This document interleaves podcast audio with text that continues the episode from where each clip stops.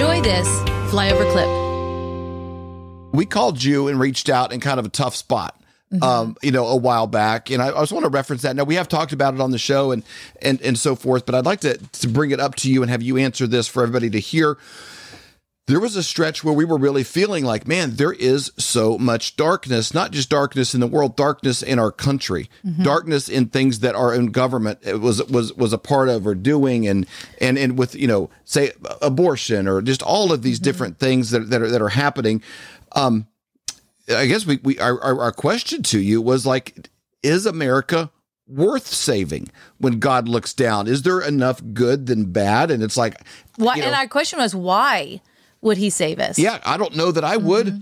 You know, sometimes mm-hmm. I'd be like, ah, with another flood, I'm starting over, you know? Um, and you had some really great mm-hmm. insights mm-hmm. and historical precedences that God has established with, with man. Well, I was hoping, uh, and I was pretty sure we were going to get on this mm-hmm. th- this theme as well, and I'm, I'm, I'm excited to speak into it because it is it is an area we really need to have a better understanding, ultimately, of of our God. You know, there's I'm always quoting A.W. Tozer, who says, "What you think about God is the most important thing about you." And mm. so, you know, what comes to your mind when you think of God? And so, we've been we've been brought up on a God who's uh, at times, you know, depending what church people grew up in, but it's it's been customary to think of um, of growing up. You know, if uh, you know, God is a dictator. He's looking over your shoulder. He's like, "Don't, I'm, I'm about to." Uh, you know, ultimately, it's a God I grew up with. Is a God who's looking for excuses to wipe us out, mm-hmm. and so quit giving him excuses to because he's going to do it. You know, he's he's just barely putting up with us, and and so yep. uh, you know, there's a, and so I, I'm I'm here to tell you that there's a distortion of that now. Mm-hmm. Uh, we also always talking about you know the path of right. We can call it the path of righteousness. There's a ditch on either side, and we often go uh, into one ditch or from one ditch to the other ditch. And so one ditch mm-hmm. would be, um, yeah, he's about to wipe us out because we're evil and and we have abortions and you know prostitution and we we're all messed up with gender stuff being put into our schools et cetera et cetera gender confusion mm-hmm. and and we can say we deserve to be wiped out or we can go to the other side and say uh, you know, there's no need to make any adjustments on anything. No need for repentance on anything. We're just, uh, you know, uh, we're just fine without making any any any movement towards God. And mm-hmm. so we're going to make it clear, not that, but I want the Bible to uh, kind of read for itself. Some scriptures I'm going to tell, and I'll explain um, what needs to be explained. But in, most of it will be very familiar with an audience who has you know, some Christianity and Bible mm-hmm. background, and and to this idea, because we want to go back to the question y'all just asked: Is America worth saving? Are, are we mm-hmm. so messed up, so broken, so fi- infighting, everything else? What what does what ultimately causes God to look at, say, you know, uh, a, a, nation and say, "Hey, you're Sodom and Gomorrah. I'm done with you." Mm-hmm. Yeah. So that I actually will start with Sodom and Gomorrah since we brought that up, and and for point of reference, I can really tell the story without having to read it. But you all know that the story of Sodom and Gomorrah is in the book of Genesis, and it's in chapter 18. Actually, I had moved ahead. Chapter 18, the context is, you know, Abraham's the man of God that's living at the time. And it, it begins to tell us how uh, the Lord came down to see if the outcry against Sodom and Gomorrah was what, what he thought it what, what he thought it was. And and you know does he does he need to take drastic measures? There's an interesting concept right there worth talking about, uh, not necessarily now, but uh, God coming down to see if the outcry. You know, it mm-hmm. tells us in Romans that creation groans and travails, longing for the manifestation, the revealing of the sons of God. And so we, there's some cry that's going to heaven because of the evil of Sodom and Gomorrah. And so I think most of you understand that Sodom and Gomorrah was, uh, you know, the entire city seemed to be given over not just to uh, not being believers, but debauchery and mm-hmm. particularly sexual debauchery. And, and even where angels in person showing up and they're being uh, attacked with, uh, uh, you know, sexually, even when they're trying to mm-hmm. show up. And so there's this whole discussion that follows between God and and Abraham. And Abraham, again, he's trying to get to know God, how he is, what Yeah. you think about God. It's the most important thing about you. And and he begins to ask him, um, uh, Abraham begins to ask ask the Lord. Well, he's interceding for Sodom, beginning in, in verse 16. And so he begins, Sodom begins to ask the Lord, um, would you destroy the city if there were 50 righteous there? He's like, suppose there are 50 righteous there, Mhm. because he sees the Lord's um, intent is to come and destroy this whole Yep. city of Sodom and Gomorrah, which happens to be where his uh, nephew Lot and his Mhm. family uh, leave. And so he's thinking it not just from a you know theoretical perspective, but he has a very personal interest in what's going on. And uh, for those looking, that's Genesis 18 and verses uh, 23. And he's like, Would you also destroy the righteous with the wicked? Then verse 24 Suppose there were 50 righteous within the city. Would you also destroy the place and not spare it for the 50 righteous that were in it? And then verse 25 Far be it from you to do such a thing as this, as to slay the righteous with the wicked, so that the righteous should be judged as the wicked. Far be it from you. Shall not the judge of all the earth do right? It's like he's trying to talk God into being good, he thinks. So the Lord tells him in verse 26 If I find in Sodom 50 righteous within the city, then I will spare all the place for their sakes. Then Abraham answered, verse 27, he says, oh, oh, indeed, I am but dust and ashes, having taken upon myself to speak to the Lord. Suppose there were five less than 50. He's wondering, you know, he's counting even his, his, his How many nieces and nephews and all that do I have? Yeah. how about for how about for 45 and the lord answers him again i will not do it you know i will save the city for four, if there were 45 righteous and he drops to 30 and then the lord says i will save the city if there are four then you know for 30 then he goes to verse 31 suppose there's 20 be found there he says i will not destroy it for the sake of 20 and then abraham knows he's you know he's pushing it verse 32 let not the lord be angry and i will speak but once more suppose 10 should be found there and he said I will not destroy it for the sake of ten. So the Lord went his way as soon as he had finished speaking with Abraham, and Abraham returned to his place. That is So so interesting. Mhm. you, you see that? Oh, You want, we want, so we want to understand first of all when the people who call the United States um, Sodom and Gomorrah, it's like Sodom and Gomorrah, even with Lot and his family, they did not have ten righteous people, and it wasn't just that uh, uh, uh, you know they were they didn't say the sinner's prayer; they were evil. Mhm. It was debauchery. So the Lord says, 10 righteous will be enough. Remember, He said, You are the salt of the earth. And part of the salt, what it does is preserve. You are the preservers of your society.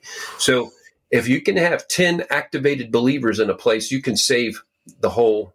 Uh, the whole lot. You know, we don't know what the size of Sodom and Gomorrah. We know it was destroyed. So that's just point one. But here's what's not understood as well, often, uh, David and Stacy, is that because people look at they'll look at for instance jeremiah and ezekiel and all these prophetic words over and over you know jeremiah prophesies for 40 years on how Mhm. israel jerusalem are going to be destroyed and and you know he gets thrown in prison he gets mocked at it's like your man your prophetic words don't even come and so people get even people today sort of get a jeremiah ezekiel complex and they want to be prophesying into our world into our day jeremiah and ezekiel prophecies as if there's any sort of parallel Mhm. I just want to, I want people to understand, and I think you'll know after we read a couple of scriptures there, there is no, um, there is no parallel. But I'll read the passage first, then I'll make the point. Okay. So here's the passage, Jeremiah chapter five. Okay, remember Jeremiah, he's the one that. Well, I won't even tell you that. You can find that on your own, on your own. I already laid out the, the idea that he is he is Mister. You know, he's crying out against them, and he's and he's for forty years doing it. And so people even say, Why are you always giving good news only? Why not be like Jeremiah, who 40 years is just holding their feet to the fire and, and telling them? So here's the instruction from the Lord to Jeremiah in chapter 5 and verse 1. So, what was the holiest city? There is Jerusalem. 5 1, he tells Jeremiah, Run up and down every street in Jerusalem, says the Lord. Look high and low, search through the city. I'm now reading NLT. Sometimes I read New King James Version. Look high and low, search throughout the city. Now, what's the what's the assignment? If you can find even one Mm. just and honest person, I will not destroy the city. Wow.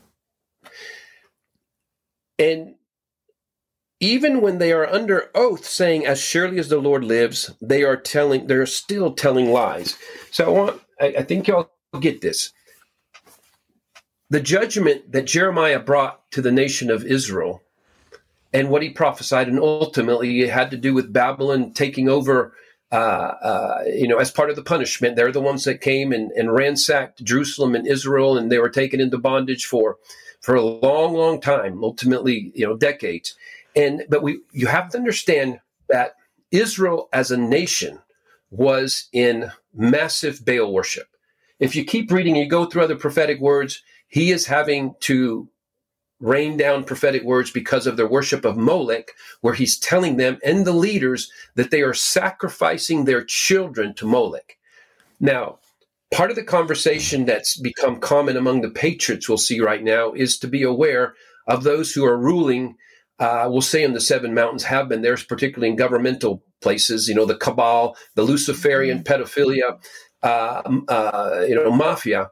Well, that group and their their behavior this is how all of israel was behaving mm-hmm. this is how mm. israel was to such a degree that's different and, and mm-hmm. you understand how different yep. not only that mm-hmm. they had gone about three generations of this it wasn't even like this is the first generation they have about three generations of such massive idolatry and spiritual death that abraham i mean uh, Jeremiah mm-hmm. is coming to them and saying, uh, uh, uh, well, he's telling us here in chapter five that he went, he couldn't find one. He couldn't find one. The Lord says, if there's one, all your prophecies, I'll back off of them. So now just compare it to the question we're asking about yeah. the United States. Man, even what I so good. You know, we know we have over 20 million uh, intercessors alone, mm-hmm. people who call consider themselves intercessors in the United States of America. We could get at any rally in DC, almost anywhere, one to three million, like like this. Yeah. Yep. Uh, uh, many think there's at least hundred million Christian patriots that are awakened mm-hmm. right now, uh, fighting and working for America mm-hmm. in some way. Are we doing it wrong? Sometime attacking each other, sure. Uh, uh, and not being in unity. Listen, you, you won't find the place in Scripture where God ever destroyed a nation, a city, because of lack of unity or because of squabbling over doctrine. It was for Baal worship. Entirely, if you go through every book of the prophets, what did the prophets? Because people say, no, the prophets of the Old Testament, they didn't just give uh, positive words. If you understand the prophets of the Old Testament, every single one had to deal with Baal worship. They had to deal with what's the religion mm-hmm. of the deep state Luciferian, mm-hmm. Freemasonic, thirty second degree above. Mm-hmm. That, that, whole that whole uh, group that yep. we're we've identified now. That was the culture of his chosen people. This was his chosen people. Man. He was not. You, you understand how yep. different that is. Uh, so this hopefully this upgrades our perspective on mm-hmm. on God. You know, when I finally started seeing these things, I remember I used to say, "Oh God, I thank you. You're so patient. You're such a patient God." Then I had to go, "You're such a patient God." yeah. Like, yeah. You know, he's, we're we're all patient. yeah. We're all really blessed that I'm not God for even like a day. I just I, I couldn't do it. I said I would have fried Krispies all over the oh, place. Oh yeah. you know, no doubt about it. it. But this is another context. Probably like y'all have a favorite verse from Jeremiah? Jeremiah twenty nine eleven. Yes, and I know the thoughts I, I hate even say it. yeah. So do you, do you, understand what that scripture Plans says? to prosper you and not to harm you. To bless you, not to harm you. But here's the deal: Do you understand? He is saying that to this people that doesn't even have one. Wow! That doesn't. They've gone three three generations of, of of absolutely ignoring God, except for a prophet. Mm-hmm. And he says, Listen, I'm having to threaten you and warn you because you're going to face extinction if you don't make an adjustment. And he does it for 40 years. And then he says, But if you, if you knew what I really want to do for you, if you knew the thoughts I had for you. So we're just, you know, establishing the difference of then yep. and now. So let's look quickly so we don't take too long on it. Ezekiel, the prophet Ezekiel. And let's go to chapter eight. So you're like, okay, what was what did Ezekiel have to prophesy into? So now we know, okay, different perspective about Jeremiah. He wasn't just a doom and gloom prophet. How can you not prophesy doom and gloom when there's mm-hmm. not even one who will be honest in the whole nation? Who, who, who uh, you, know, you know, there's just there's there's I'm, I'm sorry there's uh, I couldn't prophesy I couldn't have prophesied a hopeful message to them either. Mm. There yeah. there's it's, it's just the reality of the day. Yep. So we have Ezekiel and and his that's the wrong Bible. You know, I have all these Bibles here. You got to have, and uh, it was supposed to make it more s- smooth the transition and all that. It's, it's good. Ezekiel chapter eight. You're in good company. Oh yeah, that's I Stacy's love that. got a man. shelf of Bibles in her basement that's probably about eight foot long. Tons of translations. I love all the different translations. exactly. all right. So let's look at Ezekiel chapter 8 and the context. Verse 1, it says Ezekiel, uh, and I love this. Part of this is just fun to look at. Verse 1, it says, the last line, that the hand of the Lord fell upon me there. And I looked up, and there was this appearance of fire, the appearance of his waist, and downward fire from his waist. So, like the Lord shows up to him in a fiery w- way. Mm-hmm. And verse 3 He stretched out the form of a hand and took me by a lock of my hair. Now, this is quite an experience for the prophet hmm. Ezekiel. Mm-hmm. The Lord comes, shows up like fire, scares him to death, grabs him by a lock in his hair. And the Spirit lifted me up between earth and heaven and brought me in visions of God to Jerusalem. And it talks about going to the north gate of the inner court. And it talks about, depending what version of the Bible you have, the seat of the image of jealousy. The Lord saying, There's mm. idols there that are making me jealous because I have a covenant with you. I have a covenant forever because of my promises to Abraham, et cetera, et cetera. And, and so he says, Son of man, and he has him going further and and deeper into it. And verse eight, just to shorten it. Then he said to me, "Son of man, dig into the wall." And when I dug into the wall, there was a door. And he said to me, Go in and see the wicked abominations which they are doing. So I went in and saw there every sort of creeping things, abominable beasts, and all the idols of the house of Israel portrayed all around the walls. This is inner court, mm. church, temple, kind of stuff. And there stood before them 70 men of the Lucifer, no, 70 men of the elders of the house of Israel. And in their midst stood Jaazaniah, the son of Shaphan. Each man had a censer in his hand, and a thick cloud of incense went up. And he said to me, Son of man, have you seen what the elders of the house of Israel do in the dark? every man in the room of his idols. So every one of these elders, the 70 elders, the leaders of Jerusalem, the leaders of Israel are in hidden secret idolatry. They think they can't be caught. They you know, they got these secret rooms. And then the Lord says, uh, every man in the room of his idols, for they say the Lord does not see us. And the Lord has forsaken the land. He says, now turn again, and you're going to see a greater abomination. And then the end of verse 14, so he brought me to the door of the north gate of the Lord's house, and to my dismay, women were sitting there weeping for Tammuz. Now, that's probably not a big deal to any of you if you go, okay, what the heck's wrong with weeping for Tammuz? Where Tammuz was a Babylonian ritual uh, marking the death and descent into the underworld of the Sumerian god Dumuzi. Dumuzi, like the dumb, D U M, it starts with, he was a dumb Uzi. And, and, and, and so, anyway, this is now where he's going on. And then the Lord says, uh, going deeper, verse 16, so he brought me into the inner court of the Lord's house, and there at the door of the temple of the Lord, between the porch and the altar. Okay, this is the holiest inner parts. You know, yeah. this is like yep. Church City, USA, uh, where the there were about twenty five men with their backs toward the temple of the Lord and their faces toward the east, and they were worshiping the sun toward the east. And uh, and so then he goes on, and then he has to keep doing prophesying. It tells later that they're sacrificing children, that they're having mm. relationships with children. This is Ezekiel mm. and Jeremiah's day. So the reason we have an absence of legitimate anybody who's trying to be an Ezekiel or Jeremiah prophet today is just out of their mind. Mm-hmm. Uh, okay, that's maybe severe, but you have Still. to understand we are not in that day. We only need Jeremiah and Ezekiel prophets to speak to the deep state, to speak to the Luciferians, mm-hmm. to speak to those who are worshiping Bolek, Molech, and Baal. Our nation, it's not that we're saying everything's cool and perfect, nobody needs to repent and yeah. adjust. But back to your point, our God is not looking for excuses to wipe us out.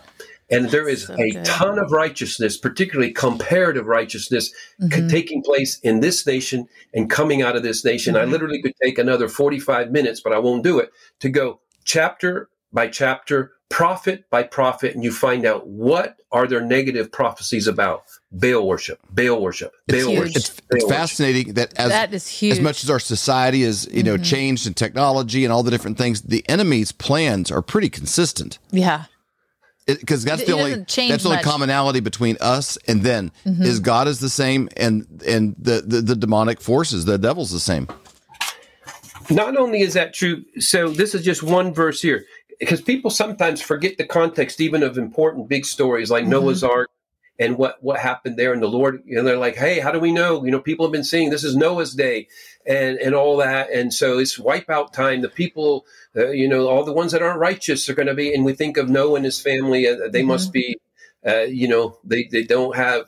uh, Squabbles with themselves. They they must be those who walk in the fruit of the spirit all the time. They're Mhm. in unity and, Yeah. and, and all that. Well, if you read at what was everybody but one family, verse 5 of Genesis 6, then the Lord saw that the wickedness of man was great in the earth, and that every, every intent of the thoughts of his Mhm. heart Man, was only evil continually. I mean, you just have to understand Wow. all day every day. Yep.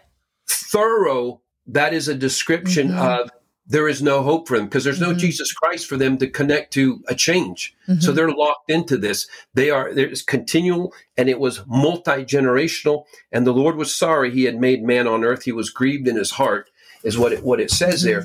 So he wipes out not because he's a God. I'm ready to judge people because you man, y'all are making mistakes. Y'all are falling. You're slipping here and there. Right. No, it is for they didn't even retain a thought about God in their hearts.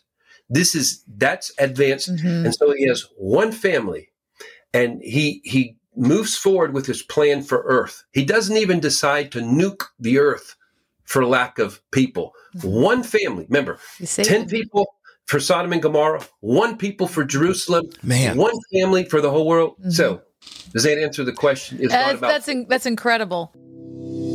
I hate to brag, uh, but in 2004, I was awarded the number one dad That's trophy. right. Now, there's a lot of dads in the world. I do take pride that I did my best, but I don't know if it's really the number one, but that's what the Academy uh, chose. I That's was, I was, right. I was presented with. But you know, if your dad may not be the number one, but he's the number two dad in the, in the world, his big day is coming up. And we want to make a little reminder here, Flyover Conservatives: take care of dads. Take care, of Dad.